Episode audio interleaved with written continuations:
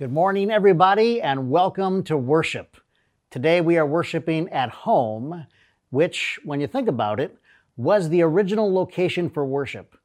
For the first 300 years of Christianity, there were no church buildings. People worshiped from house to house. Now, it wasn't exactly the same.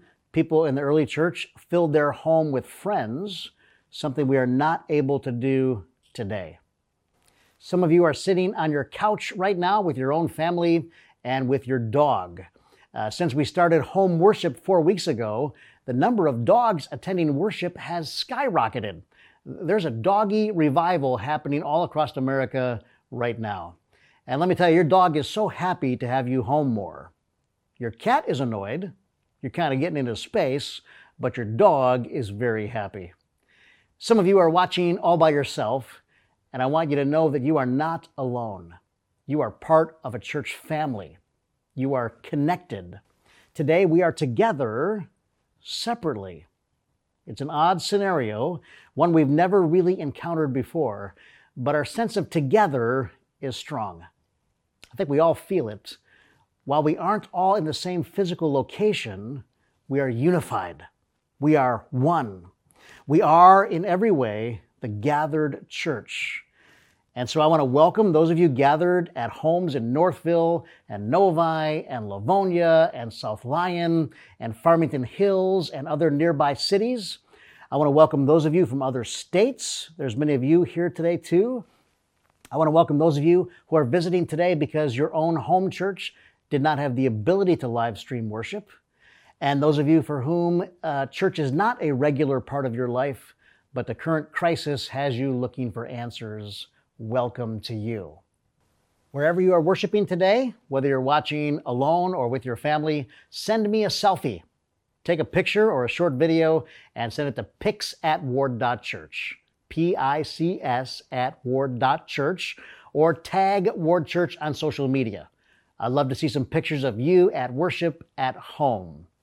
For the last six weeks, we've been studying the model prayer of Jesus, commonly called the Lord's Prayer. Today we come to the final line Yours is the kingdom and the power and the glory forever. Amen. Now, this word Amen has come to be the signal that a prayer is over and we can all lift up our heads. But in the Jewish tradition, it was much more meaningful. It literally meant, so be it. It was the worshippers' commitment to do what they had prayed. It was a vow. Amen. Yes, I agree. Count me in. I once spoke for a friend at an African American church in the city. The church was a little more animated than the church I usually preach at. In the black gospel church tradition, the sermon is interactive. In the suburban church, the preacher has to wait till Monday morning to get feedback by email. But in the urban church, the feedback is in real time. And when you're on track, someone says, Amen, preach it, brother. And when you're off track, it's help him, Jesus. When they say Amen, they mean I agree, I receive it. Amen. In some of your Bibles, this last line appears merely as a footnote. It's not in some of the earliest manuscripts, and many scholars believe this last line could have been added later. It may have been a line that Christians said in response to the Lord's Prayer as an affirmation. There was the prayer said by Jesus, and then there was this response Yours is the kingdom and the power and the glory forever. Amen. Others think this final line was definitely said by Jesus. It is inconceivable, they say, that within the Jewish prayer styles of his day, that Jesus would have intended to stop his simply with deliver us from evil. At any rate, we do know that early Christians did actually use this line. This was part of the practice of the church within the first century of Jesus. This line is part of the Lord's Prayer that has been passed down to us. This morning, I'd like us to focus on three words kingdom, power, and glory. And for each of these words, we will look at a Bible passage. Three words, three scriptures, and an Amen. That's our outline this morning. And I'm going to share this teaching with a couple other pastors who are also at their homes this morning. The first word is kingdom. And the passage that I want to use to illustrate this line is the classic Palm Sunday story from Luke 19. often called the triumphal entrance.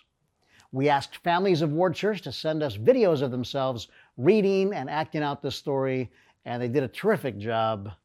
Take a look. Today we'll be reading Luke chapter 19, verses 28 through 44. After Jesus had said this, he went on ahead going up to Jerusalem. He came near Bethphage and Bethany, towns near the hill called the Mount of Olives. Then he sent out two of his followers. He said, Bring me a donkey! Go into town you can see there. When you enter it, you will find a colt tied there, which no one has ever ridden. Untie it and bring it here. If anyone asks you why you are taking it, say, The master needs it.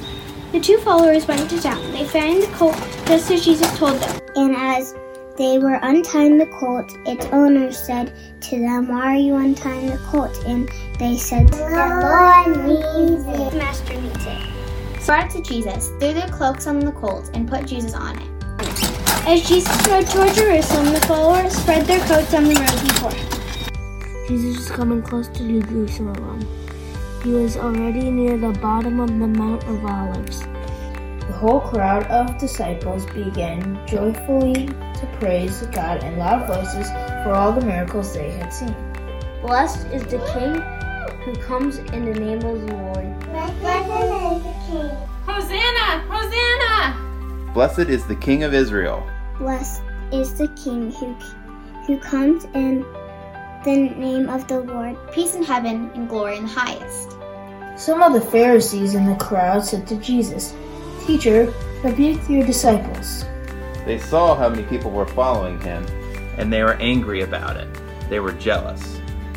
He replied, I tell you, if my followers don't say these things, then the stones will cry out. As he approached Jerusalem and saw the city, he wept over it.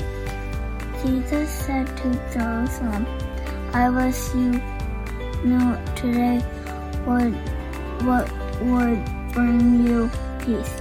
But you can't know it because it is hidden from you. A time is coming when your enemies will build a wall around you and will hold you on all sides. They will dash you to the ground, you and the children within your walls. One stone of your building will be left on one on another. Because you did not recognize the time when God came to save you. Happy Easter. See ya. This is really the tale of two kingdoms. At the time of Jesus, the Roman Empire ruled the day. It was the largest, most powerful kingdom the world had ever seen. Caesar Augustus, the emperor, was the most powerful man the world had ever seen. He was devoted to expanding his kingdom, his power, and his glory. He ruled all of the known world. And at this time, Caesar Augustus was the king of kings, if you will. And then one day, on the back of a donkey, into Jerusalem came a king of another kind, bringing a kingdom of another kind. See, most of us know the, the Palm Sunday story. Jerusalem was twice as crowded as usual. People had come from everywhere to celebrate Passover. And this, this holiday was both religiously and politically charged. Passover was the time when they, they remembered how they had been oppressed by Egypt, and then God delivered them through a man named Moses. You see, Moses had defied Pharaoh, who was the most powerful ruler with the most powerful army in that day. You see, you fast forward from that day to Palm Sunday, and now the Jewish people are, be- are being oppressed again, and this time by the Romans. And so when they, they celebrated Passover, they longed for God to rescue them again. And a lot of what was written about the Messiah referred back to Moses because they all wanted somebody who would do what Moses had done. Passover was this, this time of great expectation and a renewal of hope. So Jesus enters this electric environment on a donkey, just the way the, the prophet Zechariah said the king would enter Jerusalem. And the crowd goes crazy. Jesus, this fearless miracle worker that everyone has been talking about, is coming into town on a donkey at Passover. The, the Messiah has arrived. It's, it's time to party. They were shouting and dancing and high fiving. But in their excited praise, there's an irony because the crowds have completely wrong expectations. So the people all waved palm branches. See, palm branches were a political symbol. On the back of Jewish coins was a palm branch. And it went back to the, the, the Maccabean revolt when uh, that, that had happened a couple hundred years earlier. And this symbol reminded everybody of military victory against oppressors. The people are expecting a political Messiah, a military Messiah. They expected Jesus to kick the Romans out and establish a new earthly Jewish kingdom. And so when the people see Jesus, they shout, Hosanna, which, I mean, today is a general word of praise, but it literally means save us. They expected Jesus to save them from the Romans, the, the same way Judas Maccabeus saved the Jewish people from the Greeks, and the same way Moses saved them from the Egyptians. And it's interesting that in this description of, of this happy moment of celebration, this, this party, come these unexpected words. As he, Jesus, approached Jerusalem and saw the city, he wept over it and said, If you, even you, had only known on this day what would bring you peace. But now it's hidden from your eyes. You see, Jesus is saying, you, you don't get it. This is not about politics or weapons or elections or ethnicity or geography. This is not about which earthly kingdom is the best one. I've come to announce that the kingdom of God has arrived. There's another way to live. There is another king in whom you can trust. There is another realm and it can be accessed now. The good news is that the kingdom of God is present and available now and forever through reliance on me. You're looking in the wrong places for peace. And as I said earlier, this story is, is really a tale of two kingdoms. There's the kingdom of Rome, and it's this, this kind of kingdom and power and, and glory there. And we're, we're familiar with that kind of kingdom and that kind of power and that kind of glory. And then there's this kingdom of Jesus, this whole different kind of kingdom and power and glory. Now, we don't live in a kingdom today, we live in a democracy. Problem solved, right? There's no more kingdom confusion here. You know, in essence, a democracy says that now each of us can be our own king. And in lots of ways, that, that's very freeing and empowering. We can chart our own course and dream our own dreams. But, but can anyone see a downside to growing up believing that we're each our own king? We become dedicated to building our own little kingdom to increasing our own power, to extending our own glory. And sometimes this is this is obvious, but most of the time this is very subtle. See, in the face of, of that, the, the earliest Christians prayed to God, no, your kingdom, your power, your glory. This is a, a prayer of surrender. The early Christians understood that they needed to surrender to the kingdom of God over every other kingdom. So let me ask you where do you need to surrender? Where are you trying to build your little kingdom? See, Jesus tells us when you pray, pray a surrendering prayer. Yours is the kingdom. Well, so glad to join with you as we look at and a very important word in this prayer.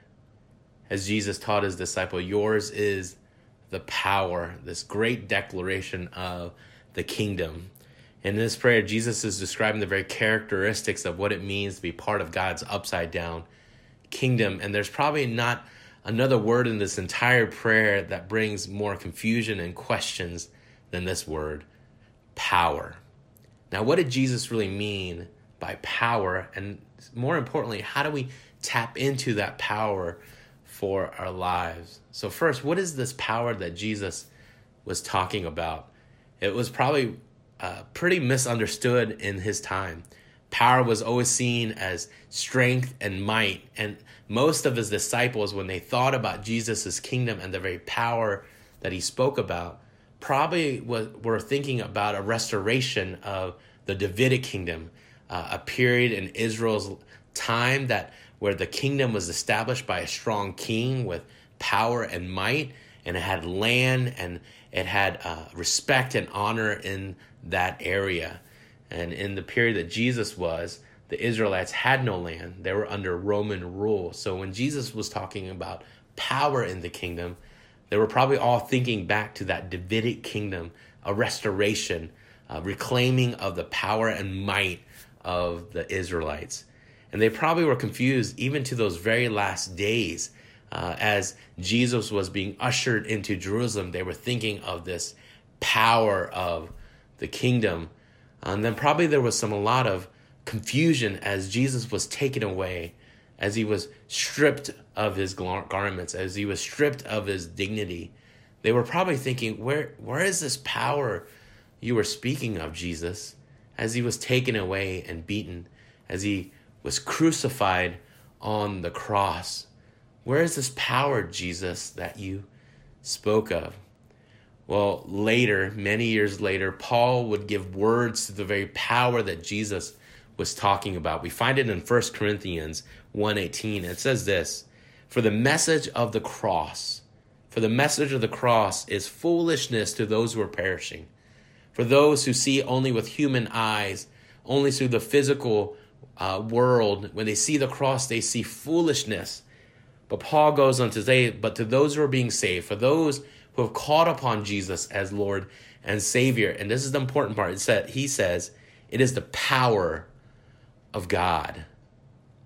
This cross that looks like foolishness to the world, it is the very power of God at work. See, kingdom power in this world is that there's this kingdom to come, this glory restored world, this kingdom that will last forever and the power is that when it starts to break through into our current world, it pushes back against the division and heartache and the hopelessness and the brokenness.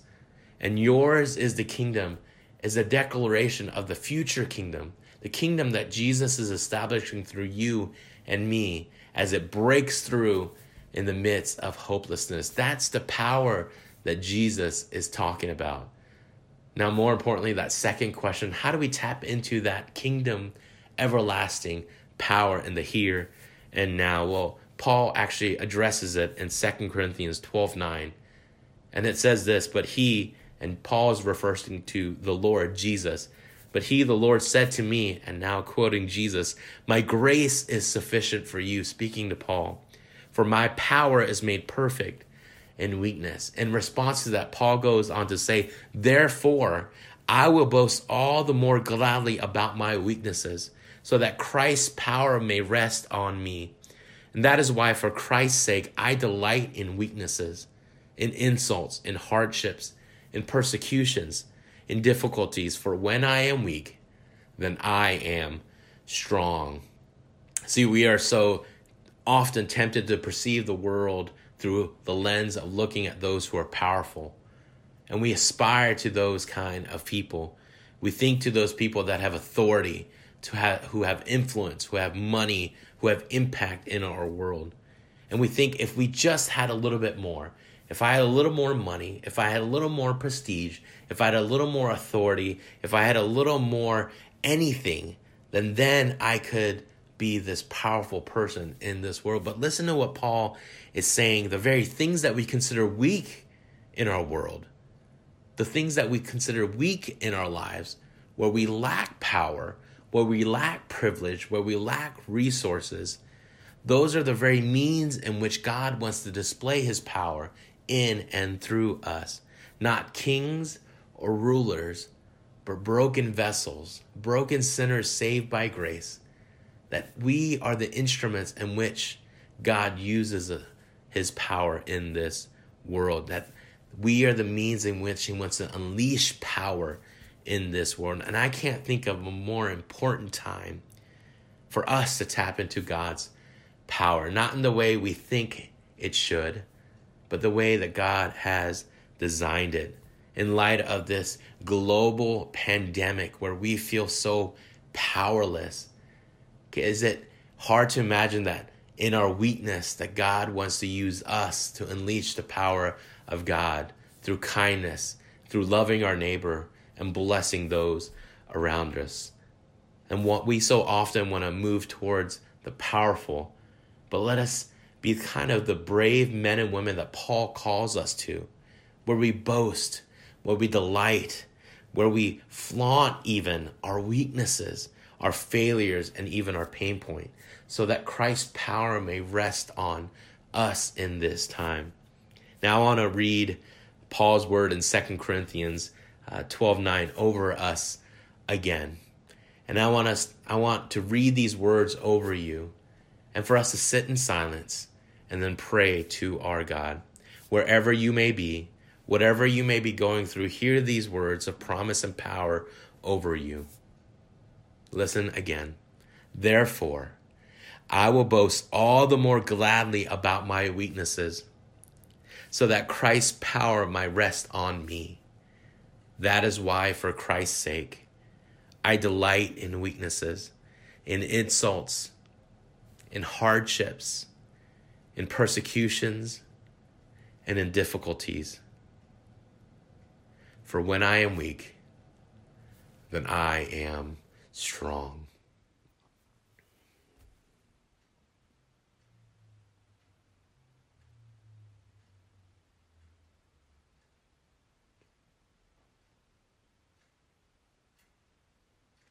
God, we declare in this moment that you are mighty and powerful. For by your very words you spoke all things into being, and by your very breath you hold all of us and the world itself in your hands. And Lord, in those moments we feel weak, in the moments we feel lonely, in the moments we feel hopeless, when the moments where we feel like we have no one to turn to, Lord, it's in those very moments, God, I pray that you unleash your kingdom power. You unleash the very full weight of glory of heaven in our lives for our benefit, but for those around us as well. For our lives are a living testimony, a living witness to the powerful kingdom at work, not just for me, but for my neighbors and community and the world itself. And we pray this in the powerful name of Jesus. Amen. Amen. Yours is the kingdom and the power and the glory. Now, before we talk about glory, let me remind you that Easter services are next Sunday, and I hope you'll join us for resurrection. The Lord's Prayer closes with the glory of God. And what a better way to end this great prayer. Dallas Willard examines the Lord's Prayer in his book, Divine Conspiracy. He writes What is needed at the end of this great prayer is the ringing affirmation of the goodness of God in God's world. And if your nerves can take it, you might occasionally try whooping. I imagine God Himself will not mind. I try to picture how that would sound in our church. You know, thine is the kingdom and the power and the glory forever, whoopee. And I had a hard time picturing it. But we have to do something to get these words off spiritual autopilot. We have to do something to engage our hearts and minds in this transforming prayer. This week is Holy Week. And as we move through the events of Maundy, Thursday, Good Friday, and Easter morning, we are going to celebrate the glory of the cross. Generally, crosses don't lead to glory, but Jesus was a different kind of king, accessing a different kind of power. Look at these words from Philippians chapter 2 who, being in very nature God, did not consider equality with God something to be grasped, but made himself nothing, taking the very nature of a servant, being made in human likeness. And being found in appearance as a man, he humbled himself and became obedient to death, even death on a cross. Therefore, God exalted him to the highest place and gave him the name that is above every name, that at the name of Jesus every knee should bow in heaven and on earth and under the earth, and every tongue confess that Jesus Christ is Lord to the glory of God the Father. The cross wasn't the end of his kingdom. It wasn't the end of his power. It wasn't the end of his glory. And one day everybody is going to know that. One day everybody is going to recognize who Jesus really is. One day everybody will bow their knee to the King of glory. I was planning to close our time today by reading an excerpt from S.M. Lockridge's famous sermon, That's My King, but I wasn't sure I could do it justice.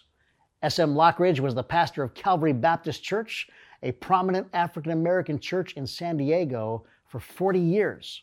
He passed away 20 years ago yesterday, and I wanted to quote his great sermon, and thankfully, we found an audio file of S.M. Lockridge himself. Jesus is the King of glory, and I'll let S.M. Lockridge describe him to you. The Bible says, My king is the king of the Jews. He's a king of Israel. He's a king of righteousness. He's a king of the ages. He's a king of heaven. He's a king of glory. He's the king of kings. And he's the Lord of lords. That's my king. I, I wonder, do you know him? my king is a sovereign king. No means of measure can define his limitless love. He's enduringly strong. He's entirely sincere. He's eternally steadfast. He's immortally graceful. He's imperially powerful. Impartially merciful. Do you know him? He's the greatest phenomenon that has ever crossed the horizon of this world. He's God's Son. He's a sinner's Savior. He's the centerpiece of civilization. He's unparalleled. He's unprecedented. He is the loftiest idea in literature. He's the highest personality in philosophy. He's the fundamental doctrine of true theology. He's the only one qualified to be an all-sufficient Savior. I wonder if you know him today. He supplies strength for the weak. He's available for the tempted and the tried. He sympathizes and he saves. He strengthens and sustains. He guards and he guides. He heals the sick. He cleanses the lepers. He forgives sinners. He discharges debtors. He delivers the captive. He defends the feeble. He blesses the young. He serves the unfortunate. He regards the aged. He rewards the diligent. And he beautifies the meek. I wonder if you know him. He's the key to knowledge. He's the wellspring of wisdom. He's the doorway of deliverance. He's the pathway of peace. He's the roadway of righteousness. He's the highway of holiness. He's the gateway of glory. Do you know him? Well, his life is matchless. His goodness is limitless. His mercy is everlasting. His love never changes. His word is enough.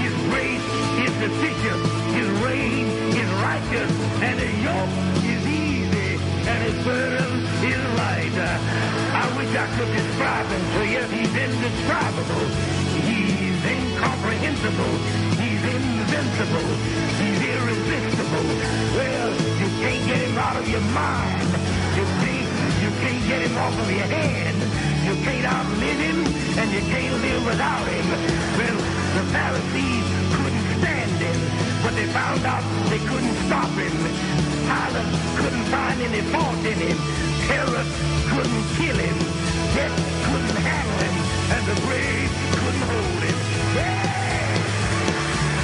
That's my. That's my king. That's my king, and I wonder do you know him? Because you can. Jesus will enter your life just like he entered Jerusalem, full of compassion, full of love, full of purpose, his humanity and divinity on display. You can welcome him. Just say in prayer, Lord Jesus, come into my life, into my house, into my heart. I receive you. Be my king. Let's pray. God, on this Palm Sunday, we remember the celebration that, that occurred when you came near. And we celebrate also the fact that you come to each one of us. We remember also the confusion of the people who misunderstood your kingship and your kingdom. And we pray you would protect us from misunderstanding. Give us an accurate picture of who you are, that we may receive you well. For yours is the kingdom and the power and the glory forever. Amen and amen.